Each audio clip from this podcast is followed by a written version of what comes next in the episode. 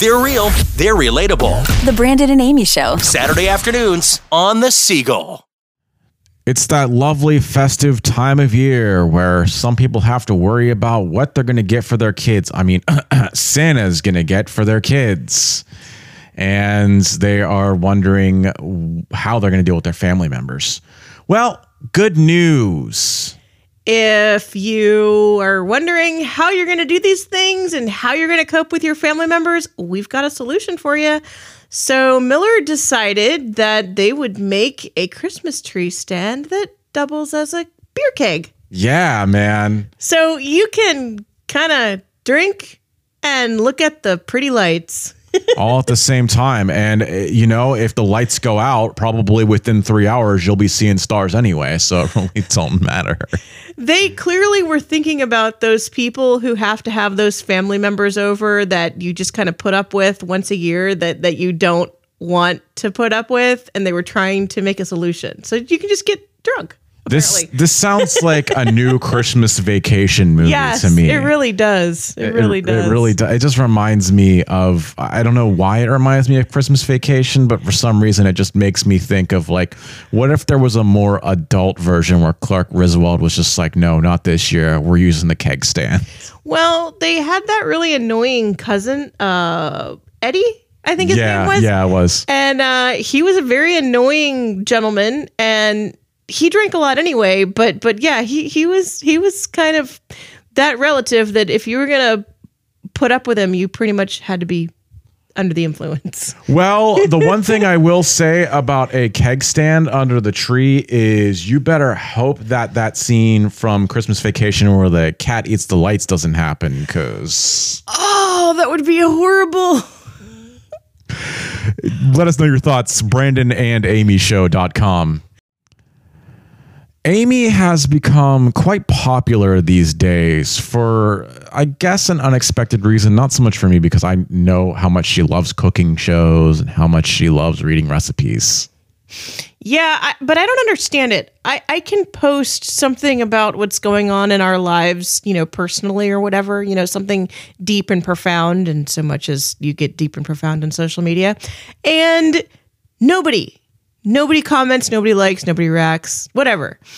But I can post something about what we're making for dinner, and like everybody has to comment, like, react, and everything. It's crazy. We were the talk of the town this past week because of a recipe that you made that even seemed enticing to people who didn't even see the final creation but saw the ingredients that went into it. Yeah, I made a really delicious uh, apple bourbon crock pot um, pork chops recipe in the crock pot um, and it, it was great it was great it was it had um, apples and bourbon and pork and all kinds of seasonings in it and it cooked for like three or four hours and uh, made the house smell all yummy and fall and uh, it was it was great. Even my non-drinker friends seemed to not be bothered by the fact that there was a good half a cup or quarter of a cup of bourbon in the mix. Um, but yeah, everybody and their brother wants to know what we're having for dinner. It's it's hilarious. So, as the resident cook of the house, what would you recommend to people who are looking to make this recipe? Any advice, any specifics that you'd like to put out there? Um, well, it was not my recipe, so I got it and and adapted it from uh, crockpotladies.com. But really, all you actually really need is some bourbon, uh, about four apples uh, that you've cut up really thin, and um, about four to six pork chops, and um, some seasonings. I think I put cinnamon and thyme and rosemary and some um, McCormick Applewood rub, which everybody should have in their kitchen. Everybody, everybody, yes. Listen to me. Like, if you pay no more attention to anything we say, go get you some Applewood rub. Um, and then uh, I'm trying to think what else was in there. Oh, um, Bourbon. and then of course uh, brown sugar and uh, about a quarter of a cup or so of bourbon and you throw all that in the crock pot and let it cook on low probably for like mm, yeah i think i did it for about four hours just to keep it so that the uh, pork chops don't get too dry make yourself some mashed potatoes or if you're lazy go get the bob evans ones that are already made and you got dinner If you want to keep up with us and keep up with Amy's recipe obsessions, follow us on social media at Brandon Amy Show on Facebook and Twitter. Hey, Amy, what would you think if I started renting out my services for other women? Ugh. I'm about to get slapped. Ah! I was trying to slap you hard enough to where maybe it would pick up on the mic, but then I realized that would have hurt. So, Yeah. No, I would not be happy about this. Okay, but I wasn't talking about the ones you're thinking of. I don't care. You don't do those things for anybody else, even if it's your dishwashing services. It's mm. not allowed. Well, apparently, some people are starting to rent their husbands and wives out for particular services like household house cleaning services. It seems a little weird to me. It seems like, why would you specifically rent out a, hey, I'm a housewife or husband for hire? So people have done this with their wives. I saw an article recently where uh, a woman did rent out her husband to other women to do odd jobs. I think she charged like 40 or 50 bucks a pop and uh, she had him booked for I think a couple months. Yeah. But but you know what though, in that respect, there's a lot of guys, and I'm sorry to call some of y'all out here, but some of you men do not always step up when you ought to. A lot of you do, and that's wonderful. And I'm fortunate that I have one that does. Yay. But eh, also, even if you do step up, some of some guys aren't handy. I mean, they just aren't. Like, you know, Brandon is a fantastic cleaner Yeah. and a fantastic dishwasher, but neither one of us are handy. If you if it involves picking up a tool and screwing anything in or whatever, like it is not going to get done unless we hire somebody to do it or bribe our friends with cookies or food. You know, so um I can see how it would be handy to have somebody who is willing to do those odd jobs for you, um, you know, to to pay them because I'd pay for that. Well, I can't screw things in, but I can screw things up. Yes, you can. And all I got to say to all those ladies out there, pimping ain't easy. I recently read a story, and these are becoming more common, it seems. Uh, not this particular one, but a woman bought some airplane tickets for a seating row that didn't exist. what? Yeah. It didn't exist. So when she got on the plane and I don't know, she was looking for her seats, it wasn't there because it didn't even exist in the first place. Okay, my first thought is how? Like I understand that that computers occasionally have errors, but usually when you buy a plane ticket, you can kind of see the seats and the rows, and I always thought that those were supposed to match the ones in the plane. Yeah, that's why it's so strange to me because you figure uh, at least by now, I don't know, we've had we've had the Wright brothers little airplane technology around for a little while. Yep, Just, just a a little, little while. bit. Yeah, I know it's relatively new, but I would figure that we'd have all this figured out by now. Well, yeah. And, you know, if your plane only has, for example, 30 rows, you shouldn't be allowed to sell a seat ticket for row 36. Yeah. You know, I mean, and then what do you do? So you, you know, you think about this, you've got all your, your, stuff you know you bust your butt get into the airplane airport you know traffic go through security the whole you know drama that's involved in flying right and you get on your plane and you're walking you're walking back you're walking back because you know um, and you're looking at the rows and you go all the way back to the end of the plane and well there's no row for you yeah. what do you do do we know what the airline did because that and i would be a thousand different kinds of livid if that were me because you Yeah. know me like i don't like the drama of airports and flying anyway i would have been pissed Yeah. i would have been so angry she bought the tickets. I mean, I I had heard that I think that she even got kicked off because they weren't there, but somebody is definitely going to get their tush chewed out. I hope they do, and I hope they compensated her greatly more than just a twenty dollar food court voucher and a hotel room stay. Because that, Yeah. yeah, I mm-hmm. wonder if she had to catch her plane at gate nine and three quarters. We're chatting about airplanes and weird airplane disasters, but even a l- little lighter than that. I was thinking about silly or cool things that might have happened on an airplane. I don't fly a lot, but one thing that happened, and this is perfect, right? So I had just gone through a breakup and I'm like, enough of this. I'm flying back to Pittsburgh. I'm going to just go hang out with my friends. Uh, I think there's even a Dierks Bentley song called Drunk on a Plane. And it reminds yeah, I think there is. Yes, there it, is- it reminds me of this. So I was on the flight that was actually heading into Pittsburgh on my second round because it was a, a layover and then a transfer. And I was one of the only people on the plane with the stewardess, uh, flight attendants. Oh, wow. And they said, Hey, we have some extra beer. You want some? And I'm like, Sure, I'll, I'll pay for it. No, no, it's free. So I had two free beers on the airplane. It was fantastic. You know, those kind of things I love. I I call I, I love those kind of like traveling mercies or, or traveling blessings.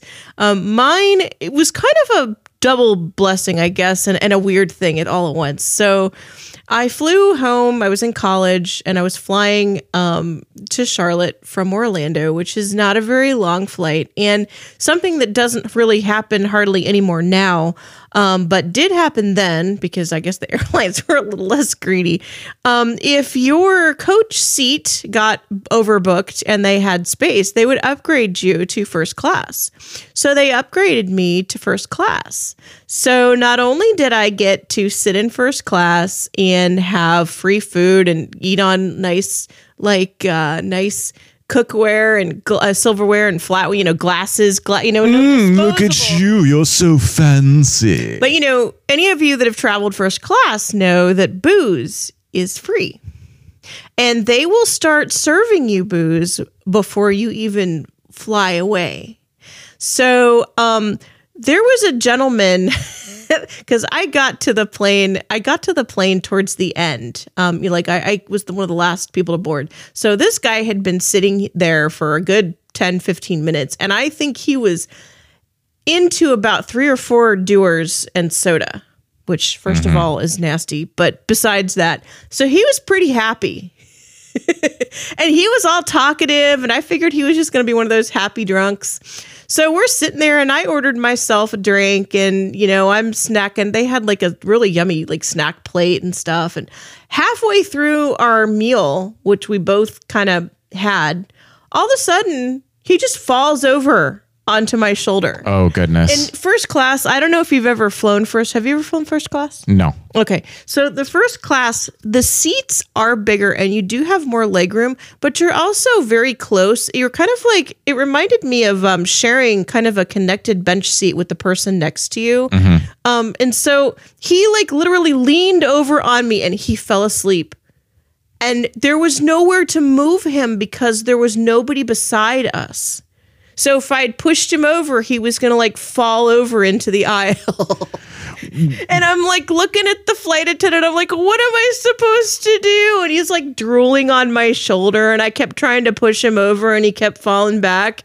And I'm just like, dude, this is awful. What are your weird, awful, or kind of cool airplane stories? Let us know on social media at Brandon Amy Show. We don't do a lot of celebrity or pop culture stories on the show, uh, but when I do decide to bring one up, it's usually because there's an underlying message to it. Uh, last week, uh, Aaron Carter, a famed musician related to, of course, Nick Carter of the Backstreet Boys, uh, died. And it seems that it was due to drug addiction. And he's not the only one this year who did. Yeah, we've lost so many people in that way. Taylor Taylor Hawkins this year. That was a blow. Huge. Yeah, I'm a huge Foo Fighters fan, and they were really hitting their stride more than they ever have before. And I think people assume that if you're a musician and you're rich, you should be happy and everything's great. But you know, people are still humans. If there's one thing I've started to learn over the last few years, is we put certain people on a pedestal. But they're still humans and they still have to live their life and they still have to live with themselves when they're not on stage and when they're not uh, around adoring fans. They still have to live their life. Only that, but they have to figure out how to live their life and be themselves and have privacy in the spotlight, which doesn't all go together. You Yeah. know, I, I feel like a lot of people um, you know, they want to perform and they want to do their craft and they want to play music or act or whatever it is, right? Um, but they never quite figured out how to deal with the rest of it. You know, how to deal with the people wanting to know, you know, like be up in your business and how to deal with um, just fans you know always wanting a piece of you and, Yes. and and record companies wanting a piece of you and management wanting a piece of you because obviously you're making money for them so they're going to push you even harder Yeah, it's still a job. I think people Mm-hmm. forget that it's like, oh, they're just here to entertain us. It's like yeah, they're still doing this as a job, and there are still obligations. Yeah behind the scenes. so much other stuff that goes with it but even in general, uh, just generally speaking about addiction, it's one of those things that we're starting to get a little bit more comfortable talking about, but we're not quite there yet with that or mental health issues that if you appear on the surface a certain way, that you have to uphold that facade. Yeah, absolutely. I think that we need to be better at paying attention to what people say and how people act and not being so quick to dismiss, oh, that person's just not talking to me. You know what I mean? Mm-hmm. You don't know what's going on in that person's life and maybe they need somebody to check on them. You know, I, it's, I think we dismiss a lot of things that we shouldn't these days. Seriously, I mean this. I know the holiday season especially gets very trying for some people, and we're always open to talking to people. We can't solve any of your problems for you, but we're definitely willing to message you back and forth, uh, Twitter or Facebook page at Brandon Amy Show. And hey, if you just need somebody to talk to, there's been some Christmases uh, where I was alone and I didn't have anyone to talk to. So I, I definitely, if you're out there, you're listening to this, and Reach out. yeah, reach out, please. When you tune in, if you are listening to our show on the Seagull uh, next week, there will be Christmas music playing, which is fine because it's after Thanksgiving. And I feel like at that point, it's like, all right, cool, let's let it in. Yeah, actually, it's going to start on Thanksgiving evening. Yes. So uh, lots of great Christmas tunes for you through the holiday season. Uh, what's your favorite Christmas song? Is there one that you particularly love? Well, first of all, I like anything that's commercial free, which we're doing obviously here. At Yay. But also, um, gosh, I don't know. So I like a lot of the you know secular stuff that talks about snow and you know um any kind of that kind of stuff. Like I like White Christmas and I like um, gosh, I like Burl Ives. I, like love all the Burl Burl Ives stuff. Doing uh, Rudolph the Red-Nosed Reindeer, absolutely, and Holly Jolly Christmas.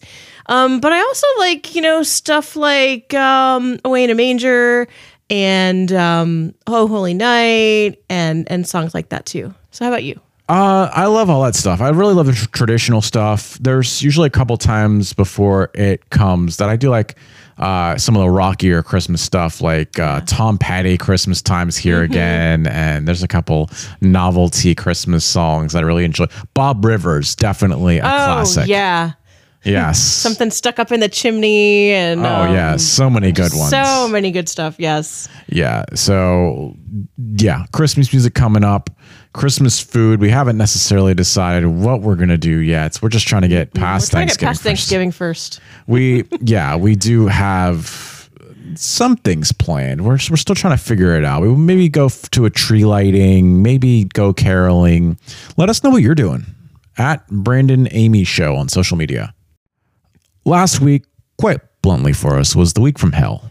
Yep. Uh, the showers kind of was leaking everywhere. The laundry machines were broken. We were wondering how we were going to pay the bills for next month. And it seems that within a week, uh, most of that has pretty much turned around. I'm just excited that I'm actually able to buy you a gift for this year. You know, it's amazing when you find out that you had money that you didn't know you had, yes. um, which we are experiencing right now. And so, definitely a blessing. And um, the shower, thanks to um, our maintenance supervisor, was Yeah. fixed. So, our bathroom no longer floods when we go to take a shower or a bath, which There's makes nothing better than a nice warm shower or bath without leaking Well, afterwards. because you step out in that really cold puddle, like it's awful.